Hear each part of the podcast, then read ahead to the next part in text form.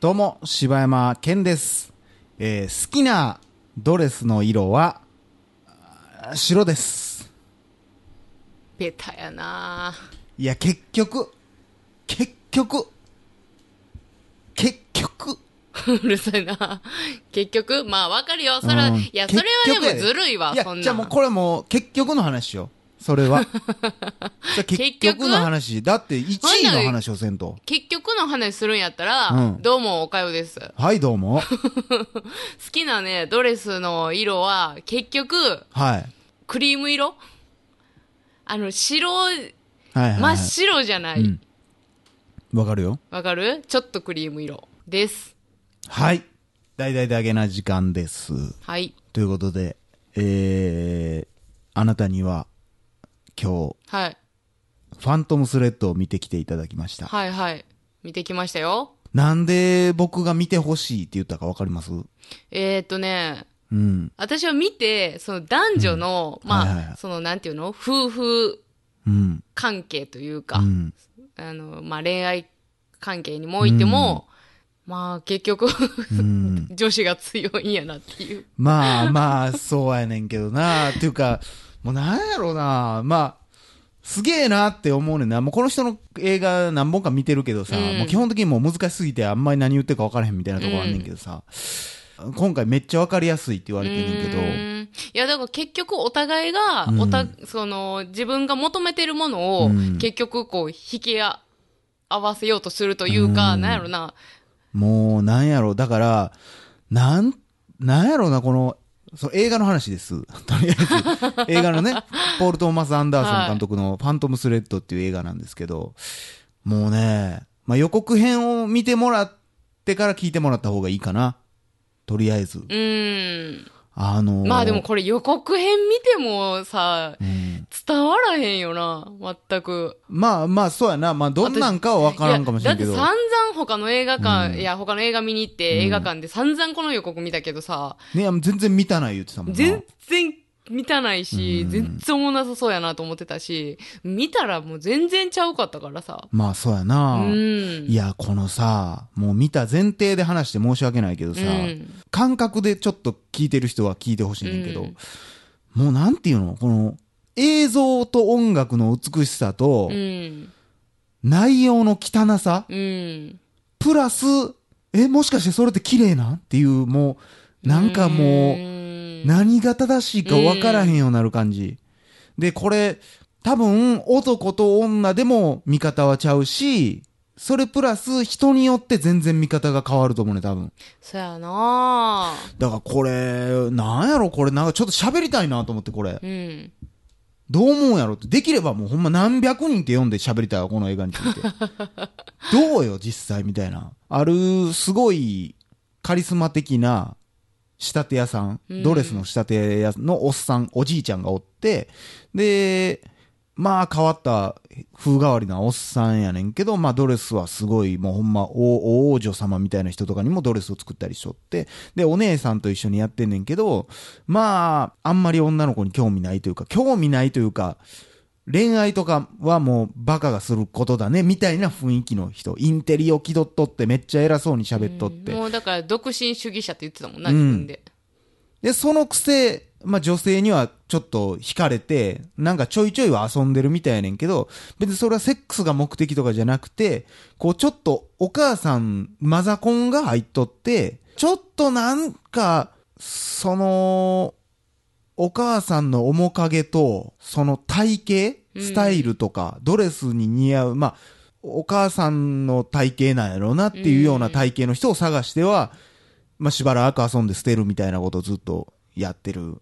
まあ、また一人の女の若者を、田舎の女の人をまた捕まえて、一緒にまたちょっと生活して、まあ、ドレス作ってあげたり、その子に着せて、新しいデザインのドレスを作ったりしてんねんけど、うん。まあ今までと違ってこう、なかなか強い女の人で、なかなか折れへんといううか、ん。もう私は私のスタイルで行くみたいな。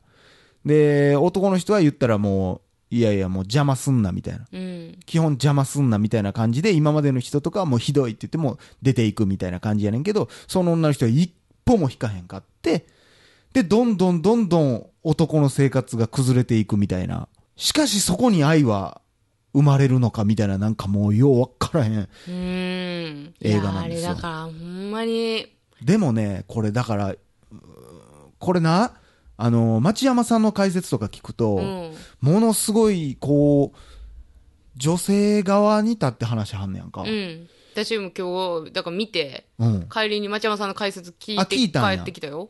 なんか、こう、わがままな男を正す女じゃないけど、うん。みたいな話で結構いいはんねんけど、まあ、最初に見た時はもう怖すぎて、いやー。もう怖すぎてさ、っていうもか、ほんまにあたり、こんな内容と思ってへんかったから、ゾクッゾクって。ッつらもう、怖ーってなって。ほんでまたあのさ、女の人のさ、もう表情が怖い。怖いねもうでも、男ってああやうし、ん。女ってあああや。あやね。もうだから私な、もうあれ、だから映画うのんそのストーリーだけで言うと、うんめちゃくちゃ奇妙なうん恋愛映画やけど、もう、でも実際起こってることってああやん。めっちゃわかんねん。的を得てるよな。おん、なんか女として、ううんわ、こういう部分めちゃくちゃわかるしうん、だから生き切ってる。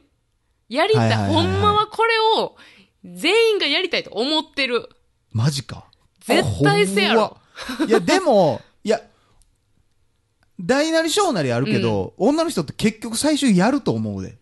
まあ、どうなんやな。だからそれに。結局あの形には、な、どうしてもなるんちゃうかなと思うけどな。うん、まあ、それはだからね、その女の人がもう持ち合わせてるその母性的なところもプラスであるから、そこはやっぱ母性が関係してくんねや。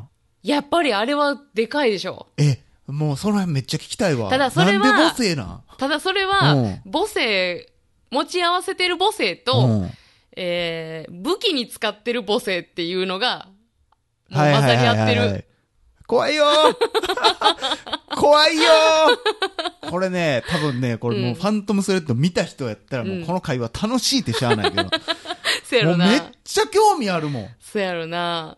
もうだからあれ、後半、だから、あれ2回ぐらい、あまあ映画の中では2回ぐらいその、えー、犯すところがあるじゃないですか。はいはいはいはい。で、1回目で、もう完全犯すとこって別にエロい意味じゃなくて、ね。あエロい意味じゃなくてその、まあ、女の人がちょっと度を超えるところがあるのね。その恋愛っていうこの駆け引きの中うんうで、ん。反則とも言えるようなうん技を使ってくると。で、もう完全にだから1回目は、うんもう実験的にやってるじゃないですか。うん、そうやな。で、あれで完全に味しめたから、味しめたな。で、あそこでもう、その、あの女の人ってめちゃくちゃポーカーフェイスにしてはるけど、うん。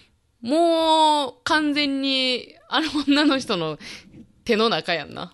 いや、そうやねん。でも、結局、だから、でもあの映画見て、だからうん多分、共感せえへん男って多分おらへんと思うね、まあ。そうやろな。なんか気がついたらいつの間にか俺そのレールの上おるんでみたいなのは、全員がやっぱ男はあると思うね。もう私何がおもろかったって、その1回目、その、はいはいその、なんていうの、き、き、気候、き気候に出た、怖っき ななんか気候興奮してはるやん。その1回目うんの気候に出た後、うん。からの、うんあの、おっちゃんの、うんもう可愛らしい行動のこと。いや、でももう怖いねん。もう笑われへん。それと、あの、楽しそうな、うんあの、女の人、もう、もうちょっと、うん。なんていうんやろ。もう私は自分の生活中心に生きるからみたいなのを、もうちゃうねん。そんなんもうないやん。こう乗り越える感というか、もう我慢して我慢して、もういい私は好きにやるあじゃないやん。そうそうそうじゃなくてだから怖いねん。そうやねん。もう自然と。う、ん。そうやから、みたいな感じで、もう好きに生きはるやん、途中で。もう、こ、途中でというかもうずっとやで、あの人。いや、なんか、最初はさ、まだ我慢して我慢しての部分があったけど、あった？の、あったよ。もうほんまに最初やで。もう、ただただ、えっ、と、マネキンはいはいはいはい。にさせられてるぐらいの時は、もうずっと我慢してけど、なんで私こんな生活なんやろみたいな時あったけど、あの、あの事件から、もうまあ、完全にまあまあ扉開いて、もうどっかね、遊びに行ったり、やったり、なんや、ね、あの、もう食べ方のあれ、方ほんま、あれもうほんま顔も、俺ほんまこんなんなってたもん、マジで。あれ、腹立つわ、あいつ。あのシリアルの食べ方汚いけど、ちょっとでもやりたなる。マジしば汚なるわ、あいつ。まあめっちゃ腹立つよな、あれ。ちゃ腹立つわ。あれ、音とかもさ、わざと上げてるけどさ、あのバッターのシーンも気わかる分わ悪いね、あれ。わかるうるさいなってめっちゃ思うもんな。あれがまたその、セックスの後でさ、もう何調子乗ってんねんって思って、まあ腹立つわ、あいいつ。つなんやねつ。でもな、うんあたいはでも、ああいうこう、女の人が、うんもうやってやった感は後半あったけども、でも、男の人も、それですごく幸せそうやし、ん。だからもうそれが、いや、で、それっうて、ん。正しいんかっていうとこやねん、俺が思うのは。まあ、でも、どうなるな、そのその正しいか正しくないかはちょっとわからへんけど、昔、幸福っていう映画の話をしたことがあると思うけど、これって、こう、まあ、全員幸せやねん、ある種。うん、うんまあね。ほんまに女の人は愛されてたし、うんあ、自分って愛されてんねやって分かったけども、私はそれには耐えられへんと。うんうん純粋やから多分ほんまに愛してくれてると。うん嘘じゃなくて、ほんまに愛してくれてうる、大好きやと思うけど、でも私はそれに耐えれない。この、うんその生活には耐えられへんっていうので、まあ、今の、まだ浮気する前の幸せな時に、まあ、突然自殺しはんねんけど、うんなんかそれと一緒で、こうなんか、それでみんな幸せかもしれへんけど、うん見てる側はもうなんか、何この気持ち悪い感じっていう。うそれって正しいのっていう。なる、でもな、なんか私、だから最後らへんで、うん。なんかすごいこう、すなんやろな、この幸せな空気がさ、すごい感じたのが、あの男の人も、うん。なんでそのマザコンみたいな感じになったかって言ったら、まあお母さん、16歳ぐらいの時にお母さん亡くして、うんで、その時にお母さんのドレスを作ってあげて、っていう、まあ思い出があって、うんもうそこからずっと、まあお母さんに執着があるわけやんか。で、まあずっとお母さんに会いたいとか、あのお母さんのドレスがあるから今そうやってそういう仕事がしてるとか、うん。で、結局求めてんのはお母さんやんか。うんで、その、えー、なんや、あの女の人に、うんまあ、お母さん的な存在を、うんを求めたわけやん。うんで、えっ、と、女の人の方は、うん多分あれってさ、最初って田舎町のなんか何、ウェイトレスみたいな感じのバイトをしてる女の子やんか。で、多分、そんなに裕福でもないし、うんで、あの子なんか、お母さんが、多分、い、いないというか、まあ、早くに死んじゃったんかな。なんか、お母さんの記憶があんまりないみたいなうんことを言ってたから、うんまあそういうこう、お母さんの愛情とかも、うんあんまりなく育ってて、うんこう、自分の存在意義みたいなものが、今まで全然ないままに、余計怖いわ、もうなんか。だから育ってるから、私はそこで、その、あれってすごいさ、うんまあ言ったら、えー相手のことをちょっと弱めて、うん自分を求めさせてるやんか。うんだからそこにすごく自分も幸せを感じてるんやなっていうのが、いや、怖いわ。いや、そういう節が女の人ってあるから怖いそうやね。な。だからあれ、だからそういう意味で。愛情じゃないやん、それって。うん自己愛やん自。己愛、自己愛。それでさ、あんなことできるってう、ん。ほんまに怖いけど、うん。ない話じゃないからさ。うん。いや、めちゃくちゃわかんで。いや、怖いって。だって、いや、多分な。いや、ちょっとこの話ちょっと長なるんで、はいちょっと次に持ち越します。はい。もう、この間に、この週末もみんなファントムスレッドを見に行くだろう。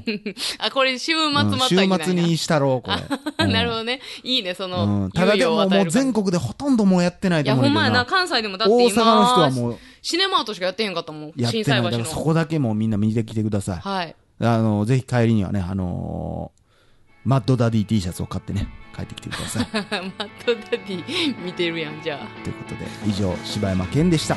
おかよでした。